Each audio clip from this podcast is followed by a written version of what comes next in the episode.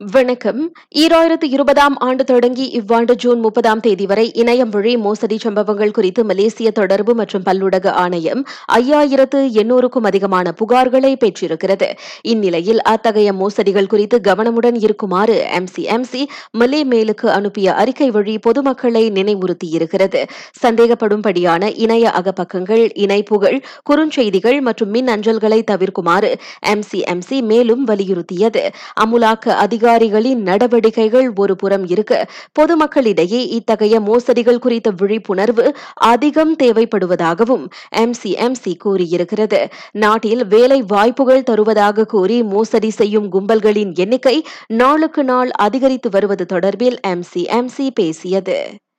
கேலின் பல்வேறு பகுதிகளில் நடத்தப்பட்ட சோதனைகளில் மூன்று லட்சம் ரிங்கிட் மதிப்பிலான ஈராயிரத்திற்கும் அதிகமான போலீஸ் சுடும் ஆயுதங்களை காவல்துறை கைப்பற்றியிருக்கிறது. சந்தேகத்திற்குரிய வகையில் நடமாடிக்கொண்டிருந்த இருபத்தாறு வயது ஆடவரின் கைது நடவடிக்கையை அடுத்து அவை கண்டுபிடிக்கப்பட்டன. சீனாவில் இருந்து தெரிவிக்கப்பட்டதாக நம்பப்படும் அப்போலி ஆயுதங்களை அந்நபர் ஐம்பது முதல் இருநூறு ரிங்கிட் வரையில் இணையம் வழி விற்று வந்ததும் அம்பலமாகியிருக்கிறது.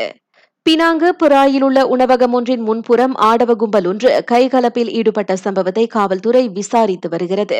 அவர்கள் சில ஆயுதங்களை பயன்படுத்தி ஒருவரை ஒருவர் தாக்கிக் கொண்டதாக நம்பப்படுவதாக சிப்ராங் பிராய்துங்கா மாவட்ட காவல்துறை தலைவர் தெரிவித்தார்.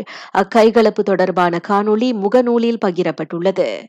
இலங்கை முன்னாள் அதிபர் கோத்தபாய ராஜபக்ச தாய்லாந்தில் அரசியல் அடைக்கலம் கோரவில்லை.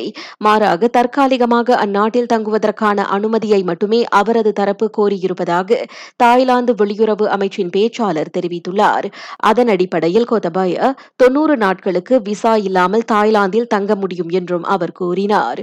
முன்னதாக இலங்கையில் தனக்கு எதிரான பேரளவிலான ஆர்ப்பாட்டங்களை அடுத்து மாலத்தீவுக்கு தப்பிச் சென்று அங்கிருந்து சிங்கப்பூருக்கு பயணமான கோத்தபாய இன்று தாய்லாந்து வந்து சென்றடைவார் என கூறப்படுகிறது.